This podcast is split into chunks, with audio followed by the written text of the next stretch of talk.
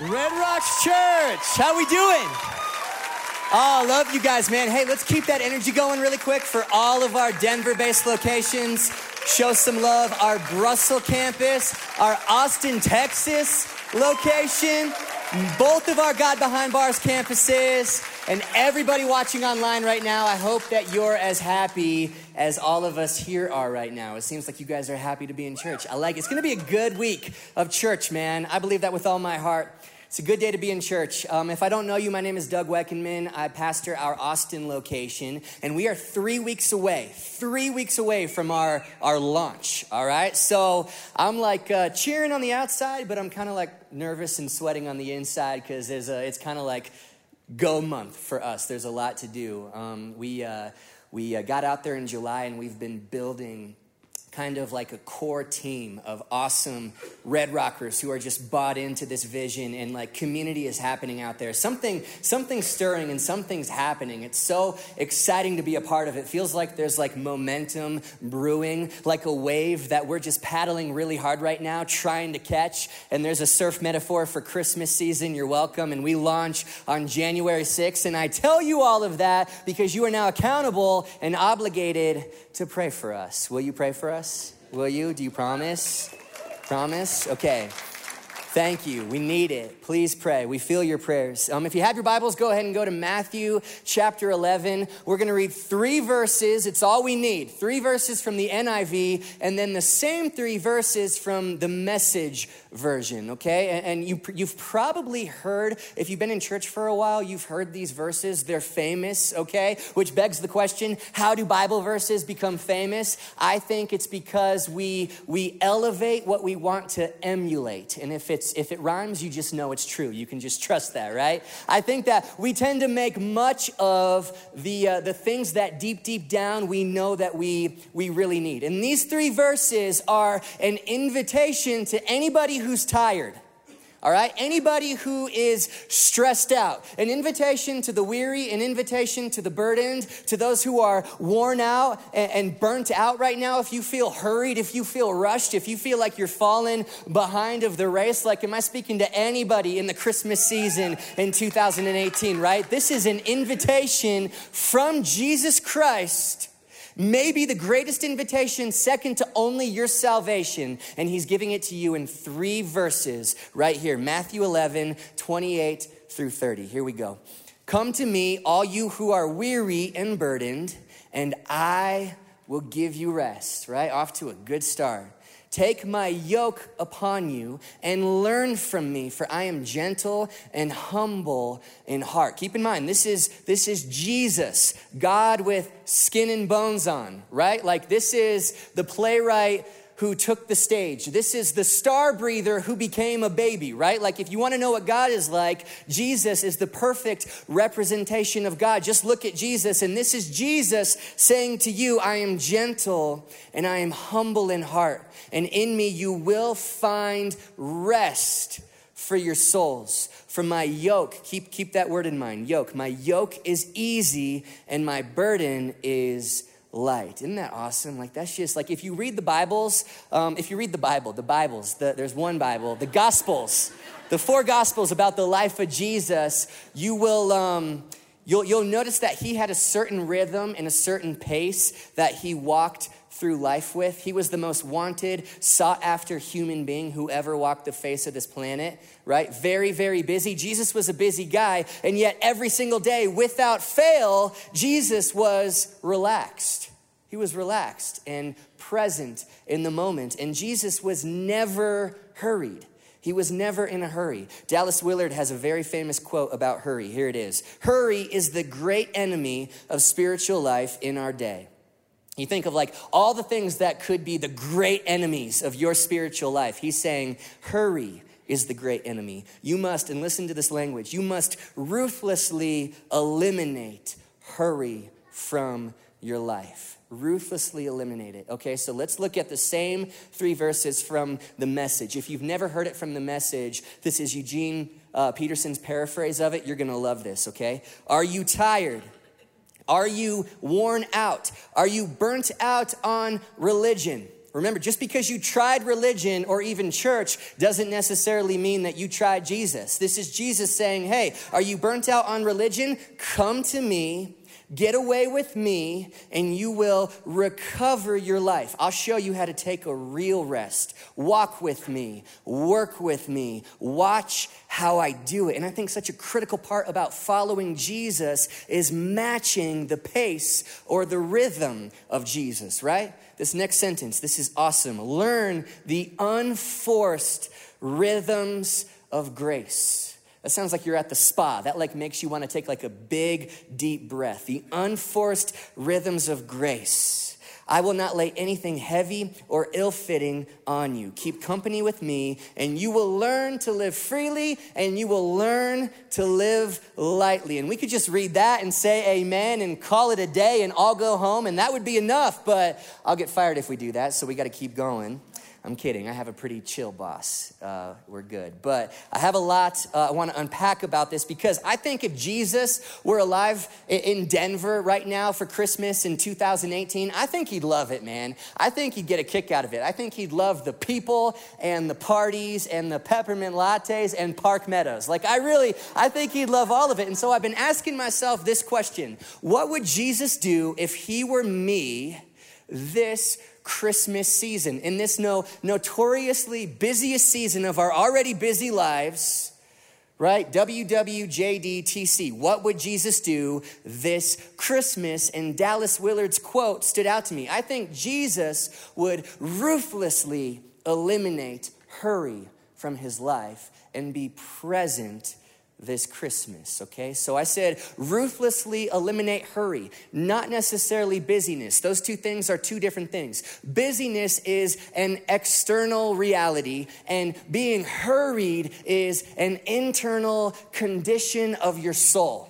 You know what I'm saying? Like if your if your soul is hurried, you will never feel like you are thriving in this life. You just won't. You will, oh, you will only ever feel like you are barely surviving the current season, trying to get to the next season, which inevitably will have the same story for you as the current season. And so, my question for you, Red Rocks, at all of our locations, what would it look like for you?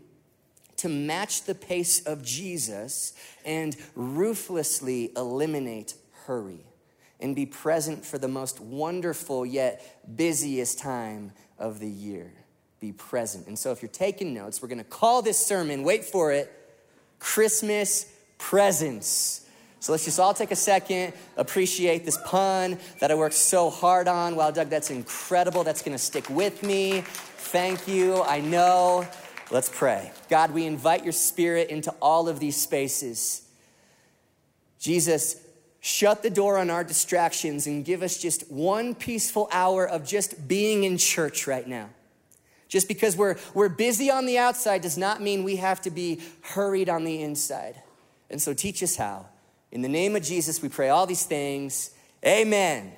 All right, loud and proud, where are my Christmas movie fans at in the house? Let me hear you. Christmas movie fans, okay.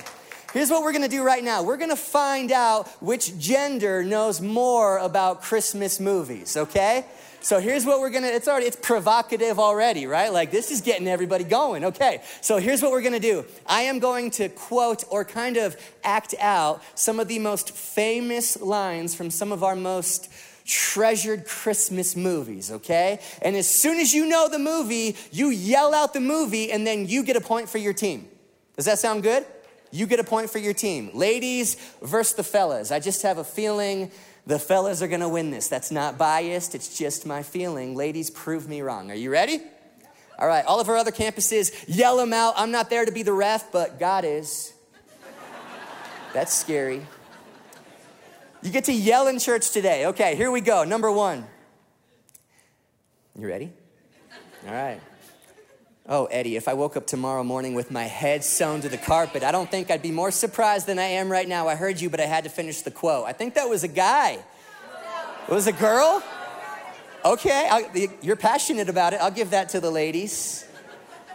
Ladies, one, fellas, none. Is that? Okay, there's seven total. Guys, you're the underdogs as of right now. Nobody believes in you, but that's where we shine, right? All right, number two, here we go. Christmas came, no weenie whistle. Santa Claus, right here.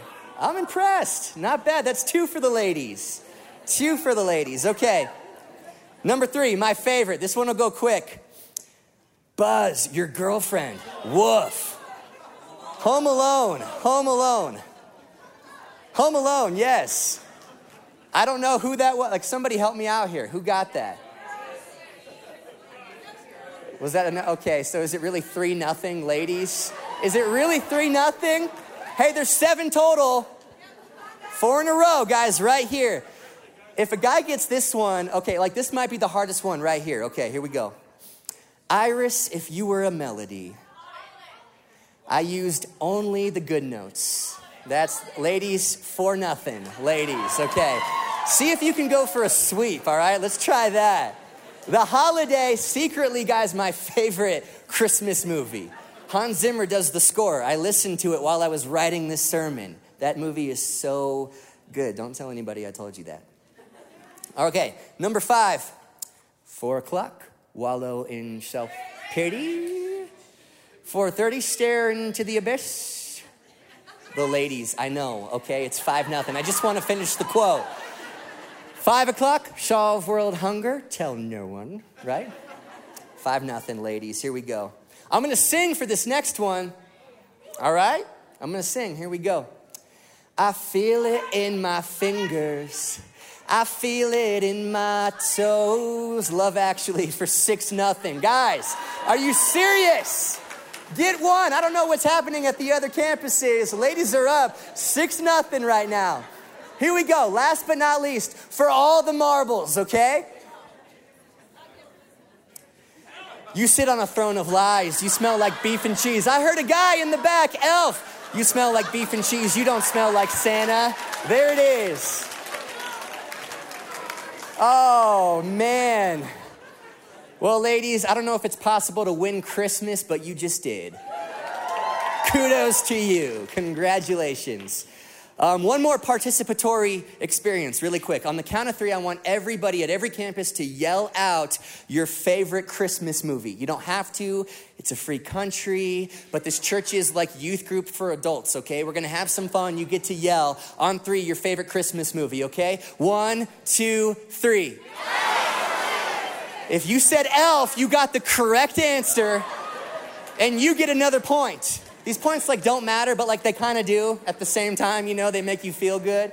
Elf is becoming, other than the holiday, my favorite Christmas movie. Like year after year, I love it more and more. I love Buddy. I love Buddy the Elf. He's kind of like a role model, a hero of mine in a lot of ways. And here's why I'll sum it up like this just because everybody is this way or does things this way doesn't mean that Buddy does it the same way, right? So nobody else has any Christmas spirit. Nobody else believes in Santa, but Buddy does, right? Nobody else has spaghetti with syrup and, and crumbles of Pop Tarts for breakfast, but Buddy does, right? Like everybody else is afraid to sing in public, they're too embarrassed, but Buddy's not, right? Buddy will sing loud and proud, right? And he's becoming an inspiration to me, right? Like I'm singing I'm in a church and I should be preaching, but I'm singing. See, he's a role model. He's my hero, right? That's another point for me. I have two. Um, and here's my really good transition, all right?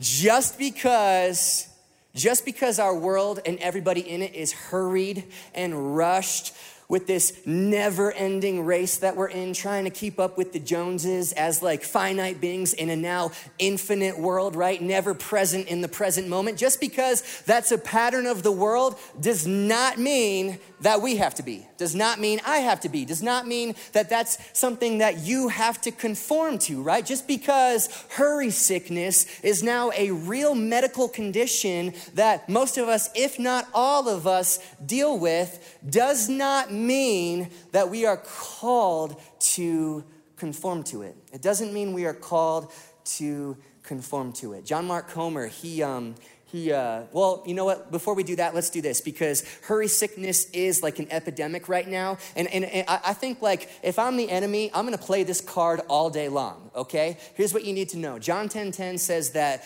that Jesus has come so that you would have abundant life, but there's an enemy here at the same time who wants to steal and kill and destroy.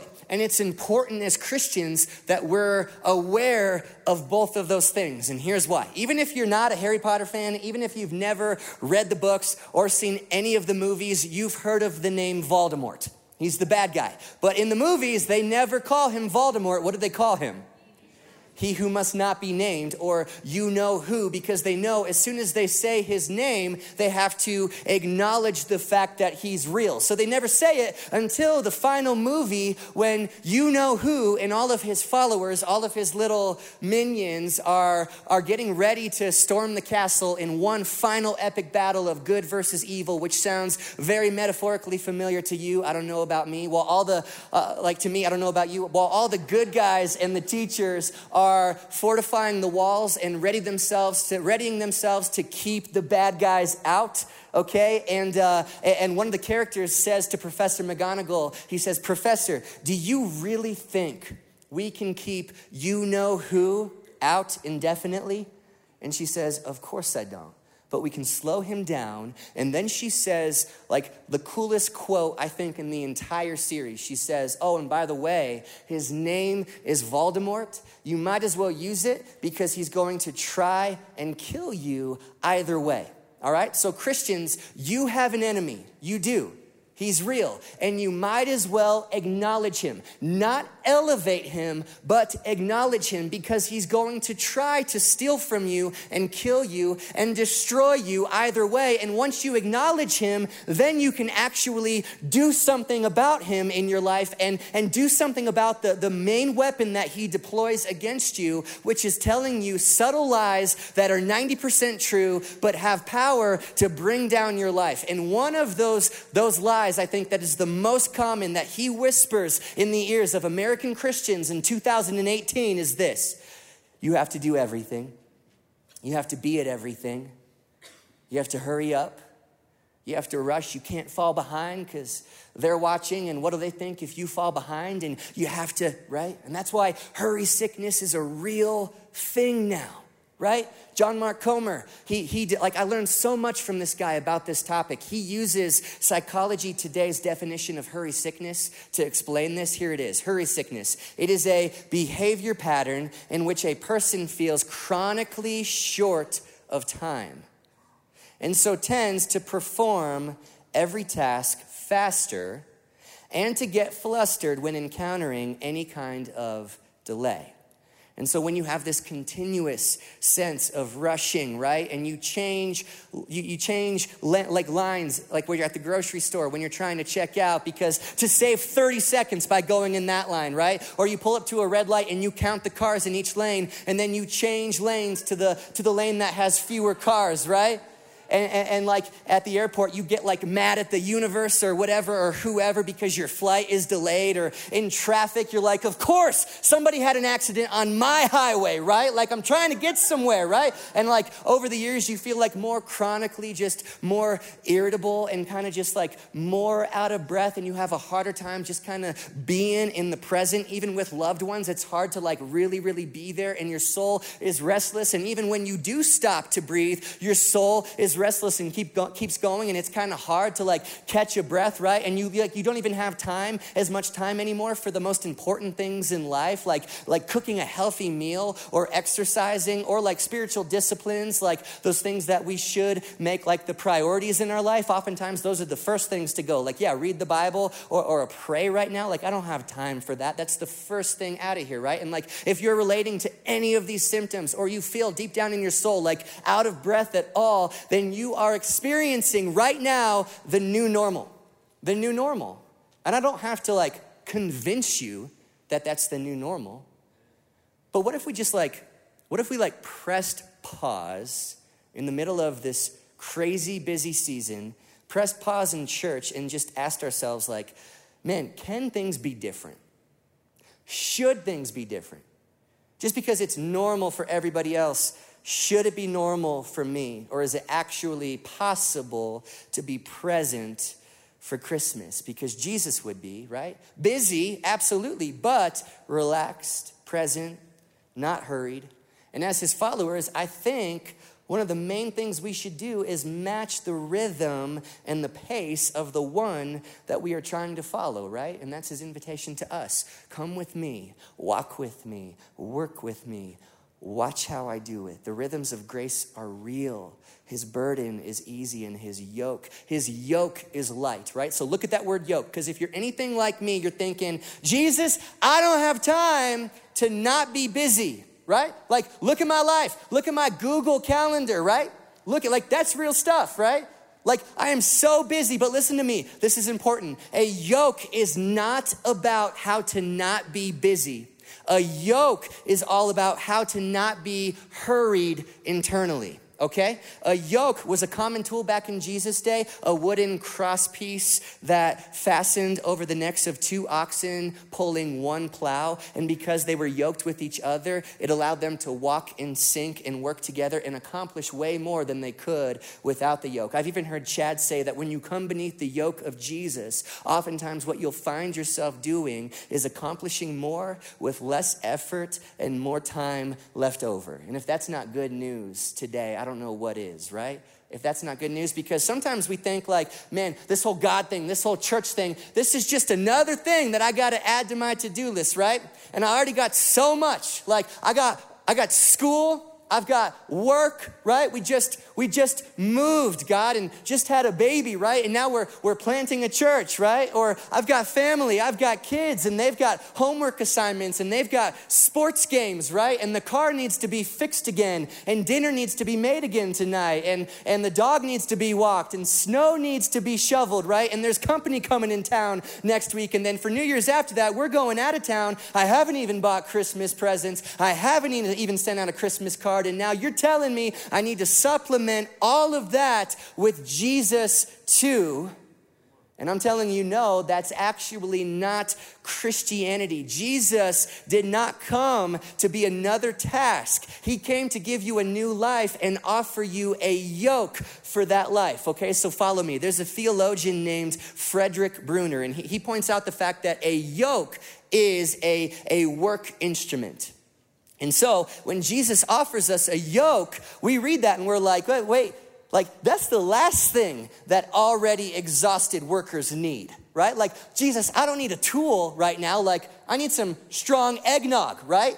I don't need like more stuff. I need a day at the spa, right? I need I need a vacation. But Jesus did not come to be another thing on your to-do list. He came to give you peace in the midst of your to-do list. He is not a supplement, church. He is a savior, and he has not come just to improve portions of your life. He has come to give you a completely new life and a completely new way of carrying that life because life's amazing, but it can be hard.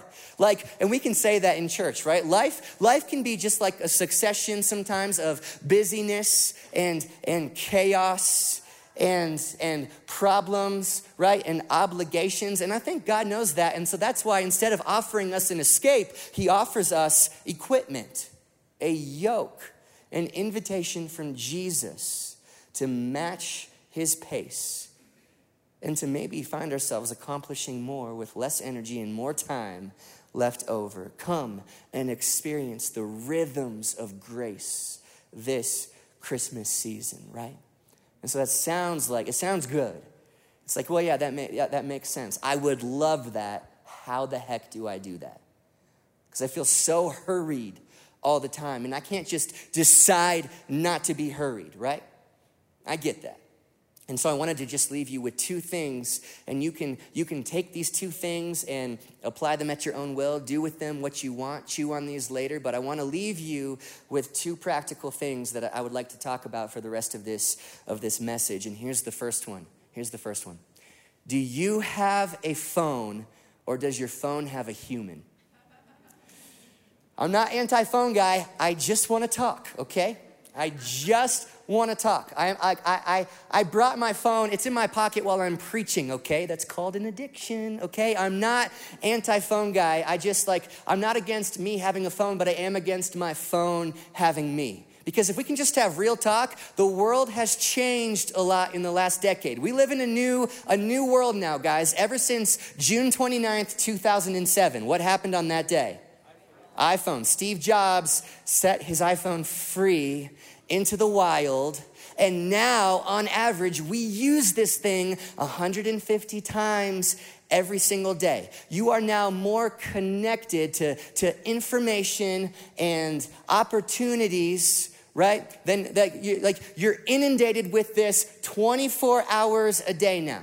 Our world truly has become infinite because of this. And we are finite beings who now have an infinite supply, which is why when you lose this thing, that's why you like Ugh, you feel like an addict without a drug, right? Like, is that, is that harsh or is that just real? Because if you wake up in the morning and the first thing that you need to reach for is a drink, it's a sign of alcoholism. If you wake up in the morning and the first thing that you just need to reach for before you even say good morning to your spouse is this, like, do you have a phone or does your phone have a human because the point of technology is to make our lives better, to make our lives more efficient, to save us time, right? So, so John Mark Comer uh, made, made this point also. Back in the 1960s, I wasn't alive then, but I've learned a lot about it. And that was like the decade a lot of time saving technology was being invented. So awesome stuff like the dishwasher, right? And the microwave and toasters and all these things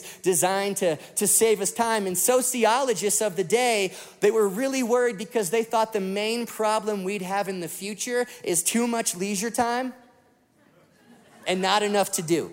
All right, in 1967, there was a famous uh, Senate subcommittee that actually predicted that by 1985, Americans would work 27 hours a week, 22 weeks a year. All right?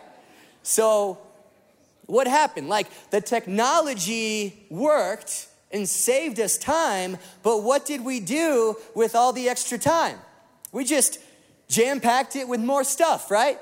Made ourselves busy with the extra time, which shows you, and follow me right here, that busyness is not a time scarcity problem Busyness is a human heart condition and our need to, to constantly perform and achieve and keep up and fill the free time that we do have with more opportunities to do that, right? Which is why, like, if, like you don't need an extra hour in the day. I don't need that either. Like tomorrow, if starting tomorrow, God gave you an extra hour every single day, 25 hours instead of 24, like you would not delegate that hour like, okay, this is my, my Sabbath hour my silence and solitude, like I'm gonna rest to be ready for the other 24. No, you would fill it with more stuff to do, right? So it's like Jesus' mercy on us to only give us 24 hours in a day, or else we'd be even more exhausted than we are now. Like, have you noticed that like busyness is the badge of honor in our culture, right? And now with our phones, we have more of an opportunity than ever before to never not be busy, right? Because while you're resting, somebody else is doing something and getting farther ahead than us, right? Because it used to be people would just come home from work and that's it. But now people are doing it all the time, which is why none of us feel like we can rest because nobody else is resting. And I'm not anti phone guy, right? Like, I, I, think technology is here and has so much potential to make our lives better if you have it, not if it has you. And I just want to ask you the question what does self control with infinity in your front pocket look like for you? What does stewardship of this look like, right? Because I think the world has patterns when it comes to even, even like a phone, right? Like 1 Thessalonians 5 6 says, So then, let us not be like others. And I think that's just another way of saying, let us not be conformed to the world's patterns. The world, others, who are asleep, right? Lulled asleep. But rather, let us be awake and let us be sober, right? Because lasting life and lasting joy and peace is found in the present moment because that's where Jesus is, right? He's a God of the present. And it's hard just to, it's hard to, to be here when you're here right? Even Simon Sinek, he's an author, and he would say, Man, your brain, when it's dialed into something, kind of loses a lot of its creativity and health. It's when we're, we're not dialed in and you put your phone down that creativity kind of comes back to life. That's why you have your best ideas, like while you're, you're running or in the shower or lying awake in bed at night when you don't have your phone because you're in the moment, right? And, and so, uh, like, I think that there are questions that we need to ask. And I don't think it's something like there's, there's one um, set of conditions we need to put on everybody. I think this is an individual thing. I just think we each need to be asking ourselves man, do I have a phone or does my phone have a human? And is this adding to my life or am I am I just more and more out of breath because I've never had more opportunities to compare myself to other people. I've never had more things I could constantly be doing. I've never had infinity at my fingertips as a finite human being. And so what does stewardship of that infinity look like for you? Look look like for you and what does self-control with your phone what what should it look like for you in the future? That's all I'm going to say about that. That's for you to chew on, and let's go. I have one more, and band, you guys can come back out. One more, just practical way. Um, I think we can be present this Christmas season. And I don't just mean like 10 o'clock Christmas Eve when you can finally just kind of collapse on your couch and all the craziness is over and you can finally breathe. I'm talking about like present even in the busyness, right? Not hurried even in the craziness of Park Meadows, right? Like, and here's another thing I think we can all do. And just hear this. Let this bless your soul. You are allowed to say no because you're a human being. You are allowed to say no because remember, our internal hurry state is a great enemy of our health and our relationship with God. And so sometimes you just got to get less busy.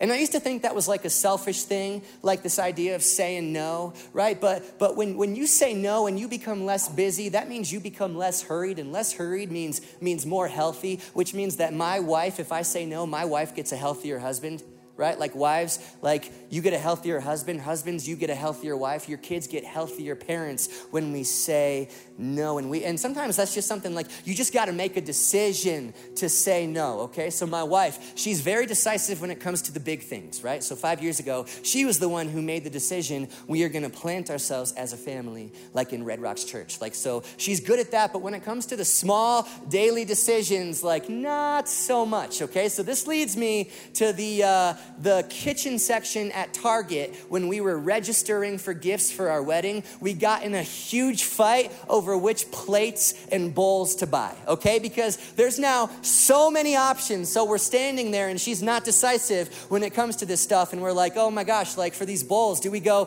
ceramic or do you go wood? And if you go ceramic, do you go glossy or do you go matte finish, right? And should we get the set of four or should we get the set of eight? There's only two of us, but what if we entertain? And what if we have kids before? Before we're planning on having kids? And, and do we go with the classic white because it's guaranteed to always match the towels? Or are we feeling crazy and we want to go with like gray or light blue? And I'm not kidding, my wife in that aisle at Target started crying and we got into a fight because nobody likes to make decisions. And now there's just a million options for everything from bowls at Target to shows to watch on Netflix to places to go to eat or to Christmas shop or things for you to, to read or watch or play on your phone. And all the, here's what's funny. All the studies are showing that the more and more our options go up, the more and more our happiness is going down.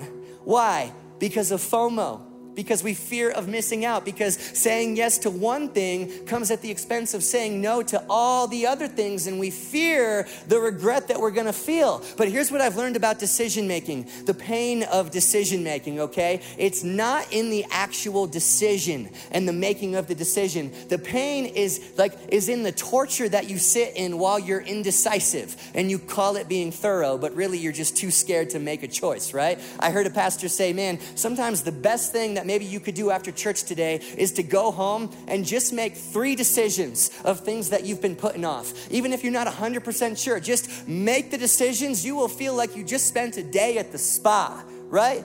Indecisiveness. And sometimes maybe the best thing you can do is just go home and decide to say no to three things, okay? Say no to three things. You're human, you're allowed to say no. Think of it this way in the musical world. Every song, not like every song does not have every note.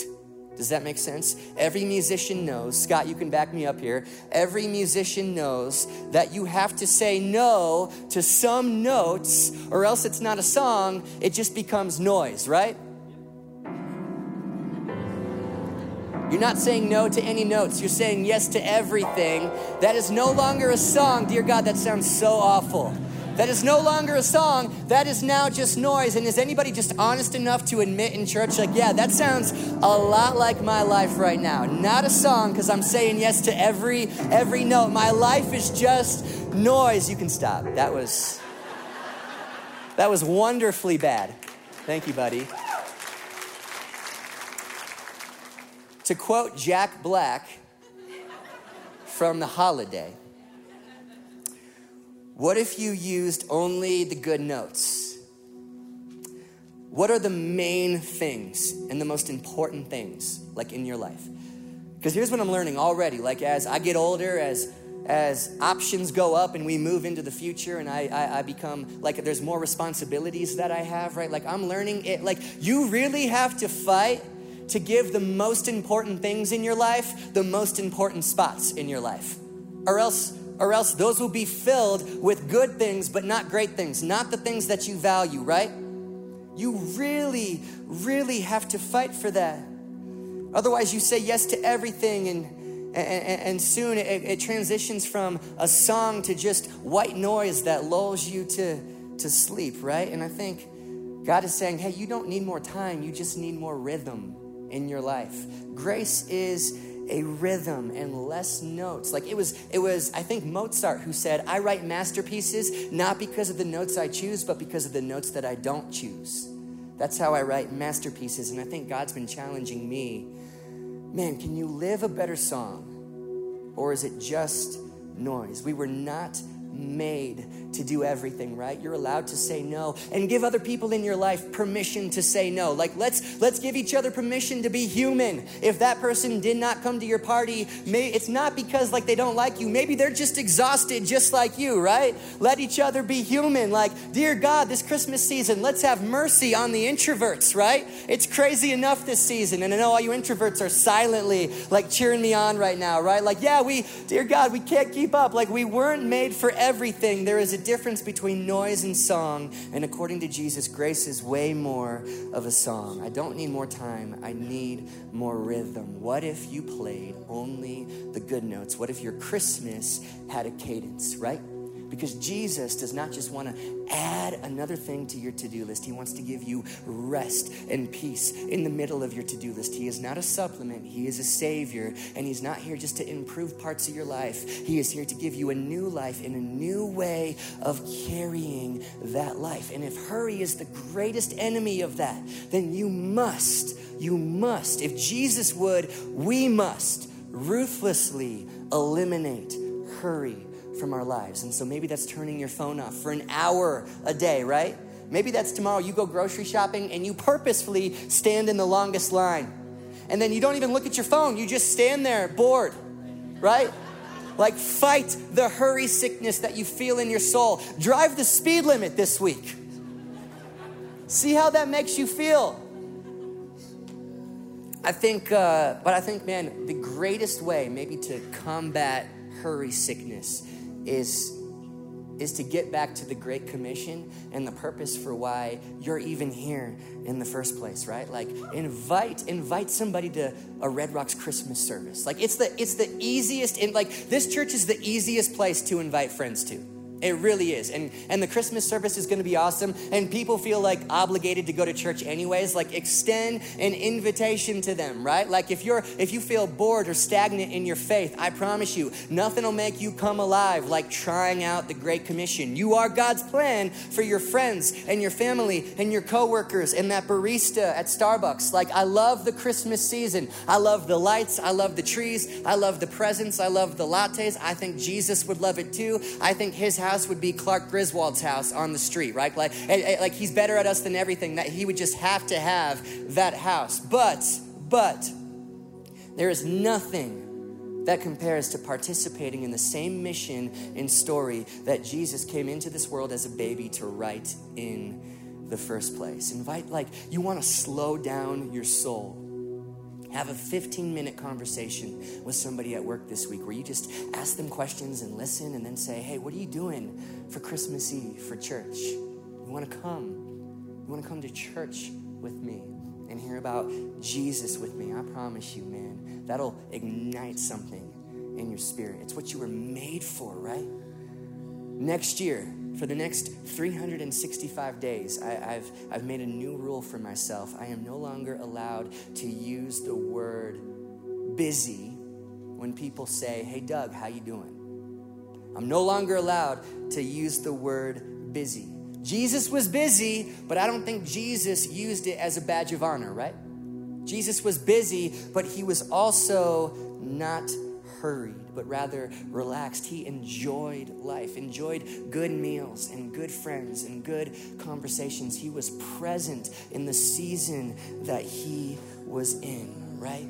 Present in the season. So, in the spirit of Buddy, just because everybody else is doing it this way, doesn't mean that we necessarily have to or should in the first place. So, for you, what does it look like to ruthlessly eliminate hurry from your life this Christmas because man, I believe if you if you try, I think that you'll have a different Christmas season because of it. I really do. Don't miss this. Amen. Amen. Let's pray. God, we love you so much. God, we live in a busy world. We just do. And it is what it is, but we do not have to have hurried souls on the inside in this world. So, for every person listening to this right now, speak to them, speak to me, speak to us individually about how we can eliminate hurry from our lives, as to not miss you, Jesus, in the present moment, which is every moment. We love you so much.